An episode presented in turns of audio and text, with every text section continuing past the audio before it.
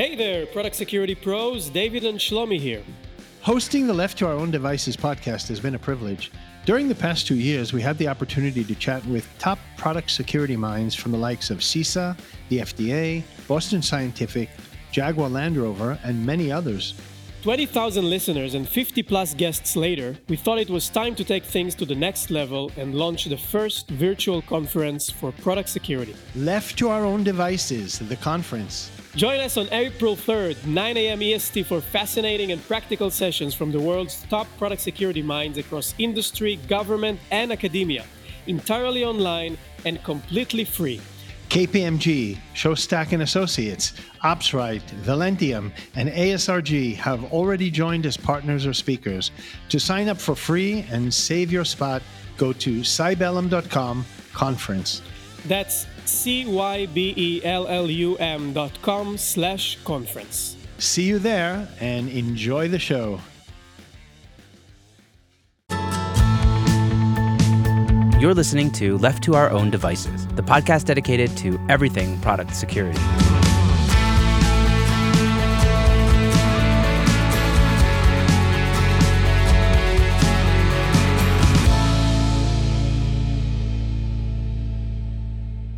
Our guest today is Tom Alrich.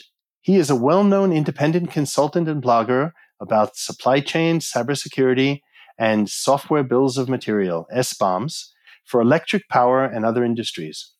Tom has consulted in these areas since 2008, working previously for Honeywell and Deloitte. Since 2018, Tom has been an independent consultant.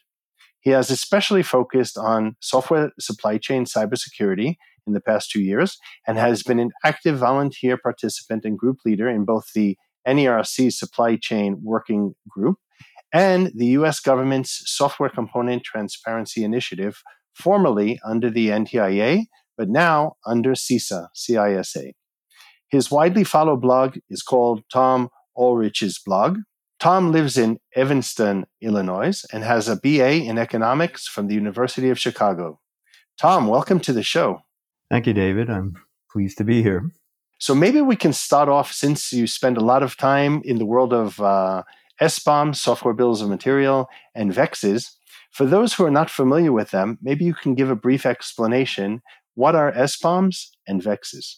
Sure. The reason why these two types of documents are important is that software nowadays is pretty much made up of components. You know, 90% of the stuff that's in software or the code is was not written by the company you bought it from. it was written by third parties um, of various types, sometimes commercial.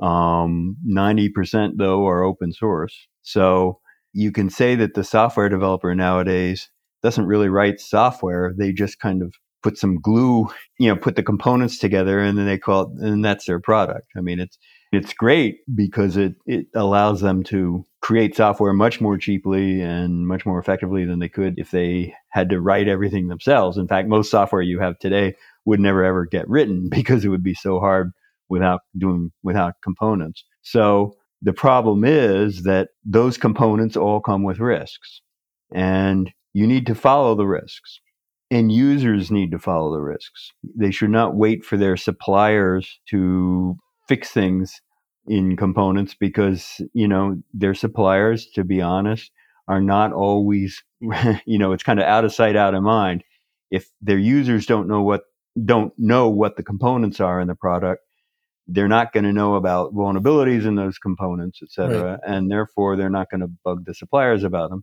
so they're they're probably like most of us we're not going to do something if you know or we're going to put it off anyway before you know if it if no one's bugging us about it. Well, you know, I mean, in that, that opinion, so a software bill of materials tells you in a machine readable format what the components are in a software product or in an intelligent device.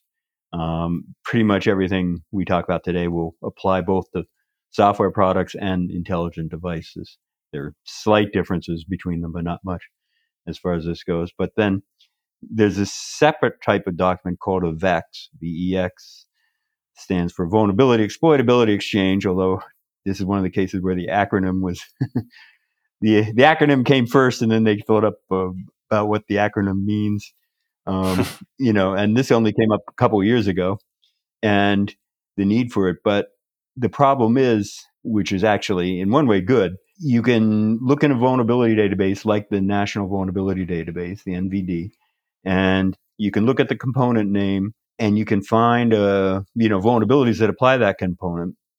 And then what you should do, of course, is contact your supplier about those vulnerabilities and find when they're going to patch them. You know, most users can't write a patch themselves for software they they run. They've got to rely on the supplier, and the best thing you can do is you know coordinate with them about how they're going to actually patch it.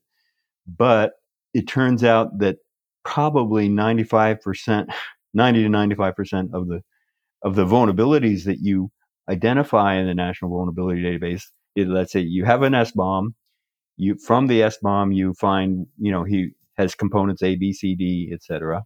Then you you go and look up A, B, C, D in the National Vulnerability Database, and you find, aha, here are these different vulnerabilities. And of course, in the NVD, that those all have a CVE name. Um, the component, the vulnerability does, and you say, "Aha, Mr. Supplier, what about these? Let's say you find hundred vulnerabilities that way in components in a product, and you call them up about this those component those vulnerabilities and say, "Hi, when are you going to fix these hundred vulnerabilities?" And they point out to you, "Well, you know what? Ninety-five of those hundred are not actually exploitable. hmm. That is, if an attacker attacked you, you know, the software, they would never be able to exploit that vulnerability. Um, so essentially, those vulnerabilities are not really there. Now, you know, and there are various reasons why that can happen. One is that, you know, in fact, a very good example is Log4j. You know, that's a library. It has four modules uh, I think it's four, but anyway, it has several modules. Only one of them was the one that had those vulnerabilities, the log4shell, it's called. Um, but that's part of the log4j component. Your SBOM will just show there's log4j in there. It won't show that actually the supplier just implemented one module and it wasn't log4shell. so you will say, oh my gosh, here's log4j in my product. Mr. Supplier, when are you going to fix that? And they will say patiently, well, you know what? You're the 271st person who's called about this question today. but, um, you know, as what I told all the others was this is not a problem in our product because we never implemented log4shell. And therefore, there's no way an attacker could cause that vulnerability to, you know, could exercise that vulnerability. And so the problem is that if you don't know that, if you don't know that information, you're going to be wasting tons of your time worrying about vulnerabilities that aren't exploitable. And you're going to be wasting tons of the supplier's time, you know, telling you that no, no, they're not exploitable. And they pick up the phone again. No, no, it's not exploitable. No, no, it's not exploitable. You know, it's it's not very good for morale at, on their help desk. Um, and so the suppliers are the ones who really, you know, a couple of really big suppliers are the ones who really push for these VEX documents. And so this government organization that was working on these things produced, um, you know, format. In fact, there are two formats right now for um, for VEXs. And so the idea is you will get from your supplier these SBOMs, which will tell you the the components, and then you'll get VEXs, which will tell you, well, you know what, these particular vulnerabilities, which you're going to find as applicable to these components are not actually real and you don't have to worry about them. And so the point is, if you do all that in a machine readable format, then you'll basically you'll just be left with the exploitable component vulnerabilities, and those are the ones you ought to bug your supplier about. but um, and you could you know again you could scan for them in your product itself. You wouldn't be able to do too much for, about them, but you could scan just to see if they were there or not. But the point is that um, you really need both because otherwise, if you don't, if you have SBOMs but no vexes, you're not, you know, you're probably going to end up wasting a lot of your time and a lot of suppliers' time. Right, right. I, I think it's fascinating because the more software components you have in devices, um, the more overwhelming uh, SBOMs will be. And we all know that the amount of software is just growing exponentially. So you'll get to a point where you can't even go through all of these SBOMs and and really get the the the bottom lines out of it. And I think this is why these two frameworks are, are important together, as you as you say.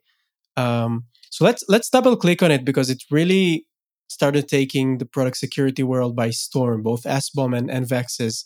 Where do you think this framework is headed, and, and what do you think product security teams should prepare themselves for when it comes to uh, SBOMs and VEXes? Well, they need to prepare themselves for frustration. because right now, I mean, SBOMs are being very successfully used in the supplier community for their own internal purposes because they need to know about problems in the components, obviously, in their own products because they, you know, might say, hey, this component, they're just too risky. We need to get rid of that. So, you know, they're the ones who really need to know it. But, you know, everything you read about SBOMs and is about, you know, really end users, you know, hospitals, electric utilities, you know, insurance companies, banks, you know, everybody uses software and everybody is faced with the same problems. Um, some, a few industries are more like healthcare are more a little ahead of the curve in terms of actually doing something about it. But um, the fact is that there is no industry now, um, with the one exception of the European auto industry, and it's a very small number of companies. On the other hand, it's a very big, they're all very big companies. They're using SBOMs heavily, but they're using them for license management purposes, not for cybersecurity purposes. So it's really not the same thing. But um, other than them, there's no industry that is using SBOMs to any degree at all, where the su- suppliers are distributing them. In fact, I know of no supplier. Now, I don't know about the US military, and I don't know about the CIA, um, NSA. I know they've been big about SBOMs for years. So I don't know what they have. But other than them, I know of no non military industry that is using them to any degree at all, or they're being distributed. I, I don't know of any supplier that's distributing SBOMs now on a regular basis to their customers.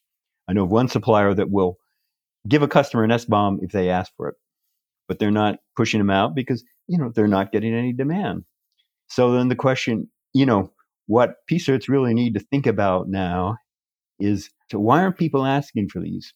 You know, and what can we do smooth these things out? It turns out there are a bunch of holes. Like the biggest reason why people and users aren't using SBOMs is there aren't either open source or low cost tools available to actually do this work. Basically, you bring the SBOM in, machine readable. You know, it, it, finds, it pulls the components out of it, and then it, um, you know, goes to the National Vulnerability Database and checks all those components.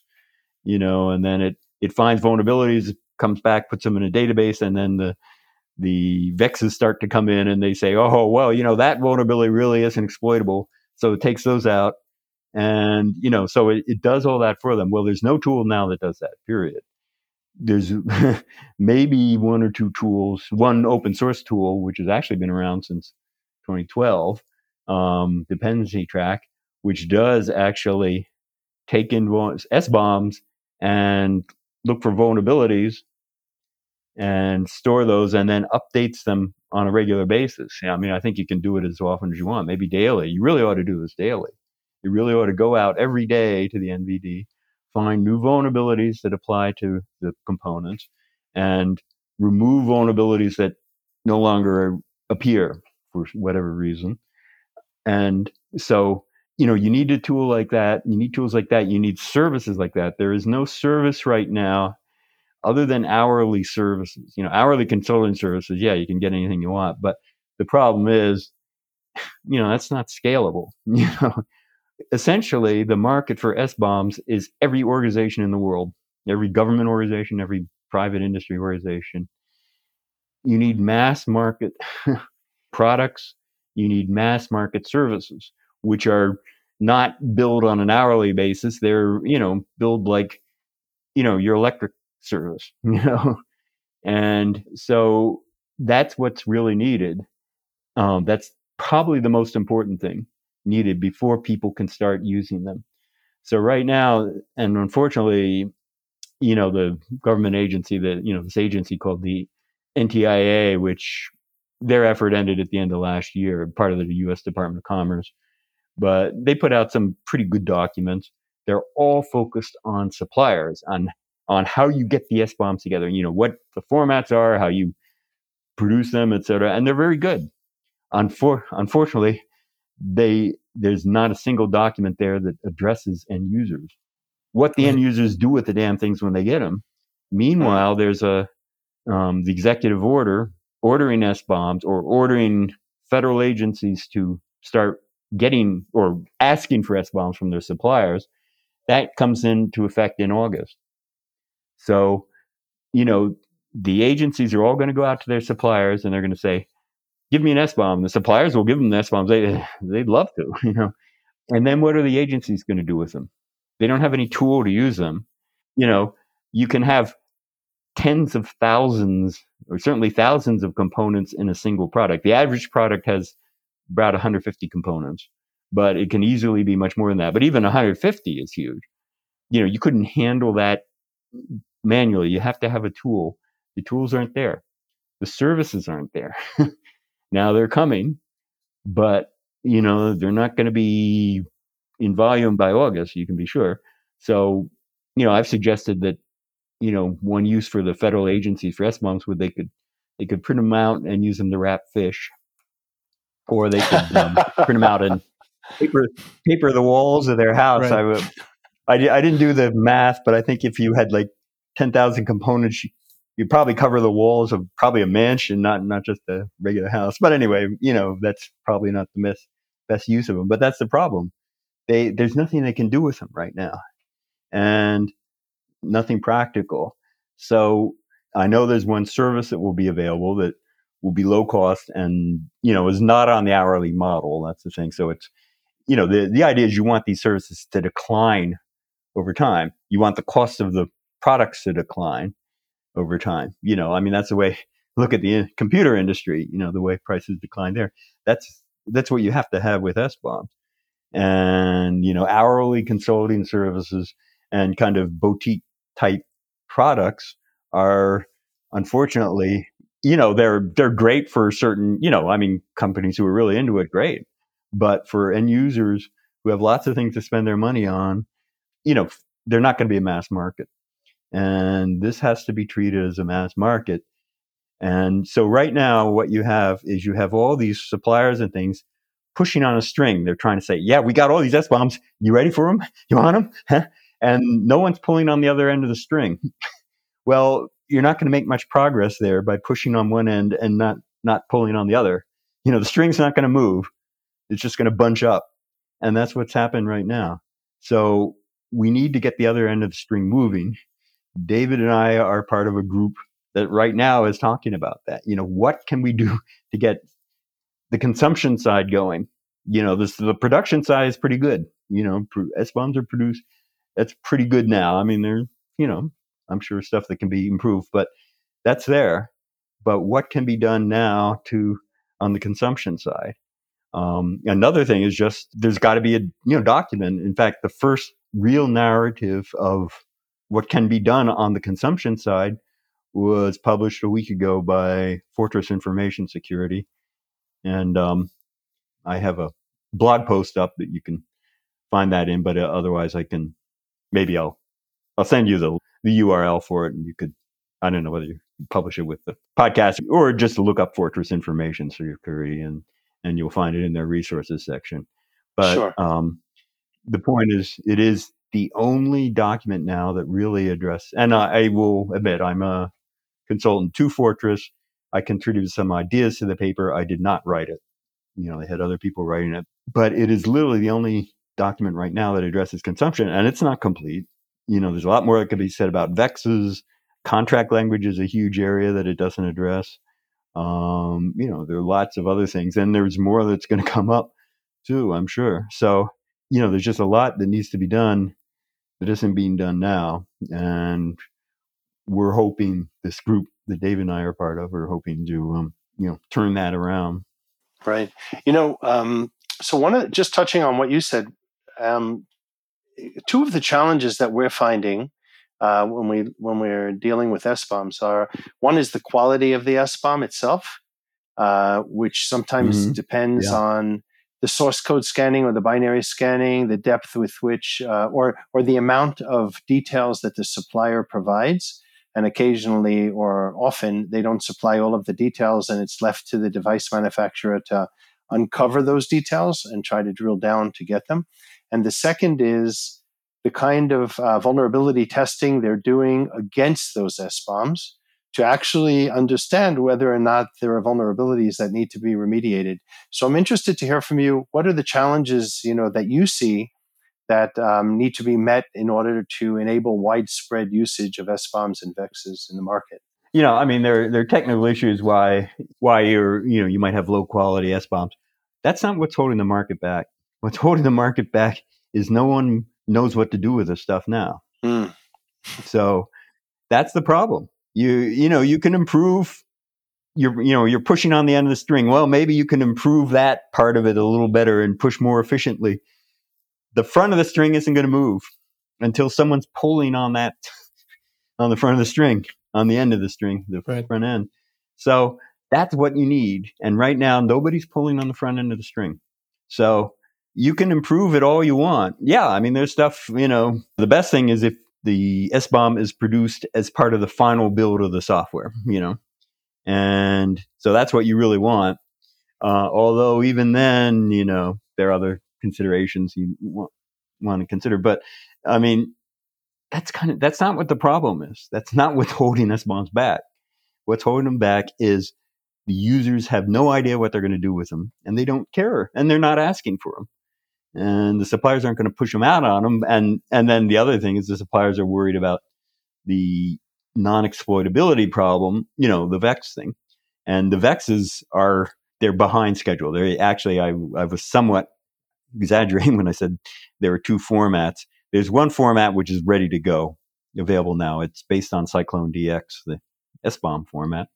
And the other one is based on the European CSAF, CSAF well, it's not just European, but um, it's an international vulnerability reporting standard. Again, machine readable format.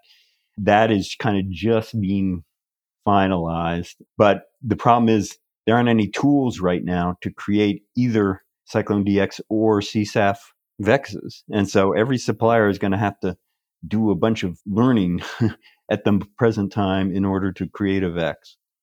Mm-hmm. Some suppliers will do it very easily. The big ones, you know, it's not going to be a problem, but a lot of others, they're going to say, look, I don't have time for this, you know.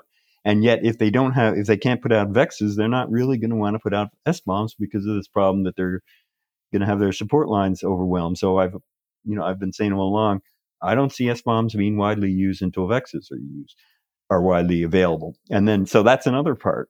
You know, that the va- lack of vexes is another big thing that's holding back demand for SBOM.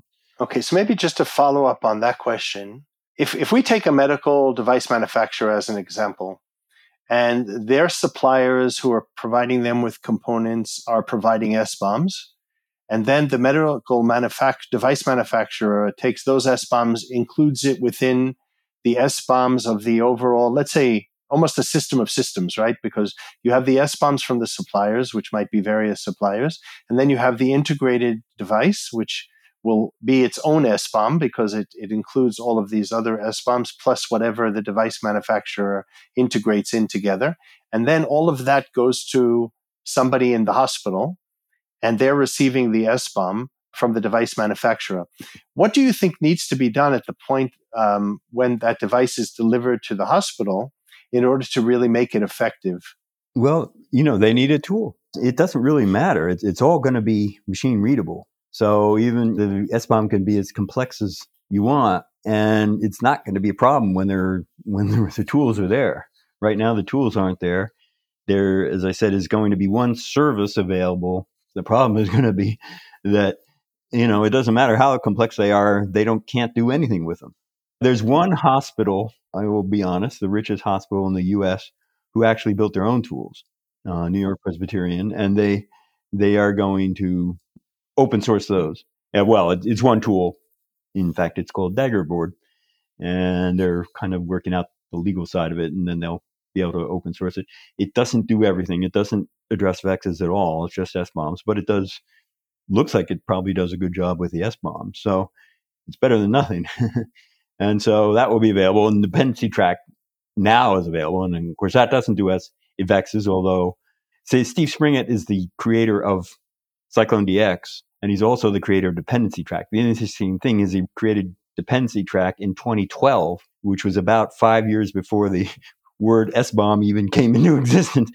And, and yet, right. and yet, you know, so his, he just calls everything a bomb and he, and he can deal with hardware and all sorts of things, um, as a bill of materials. But the point is that no mistake at all that uh, he's behind probably the two most important developments in the SBOM world. So it's his tool dependency track.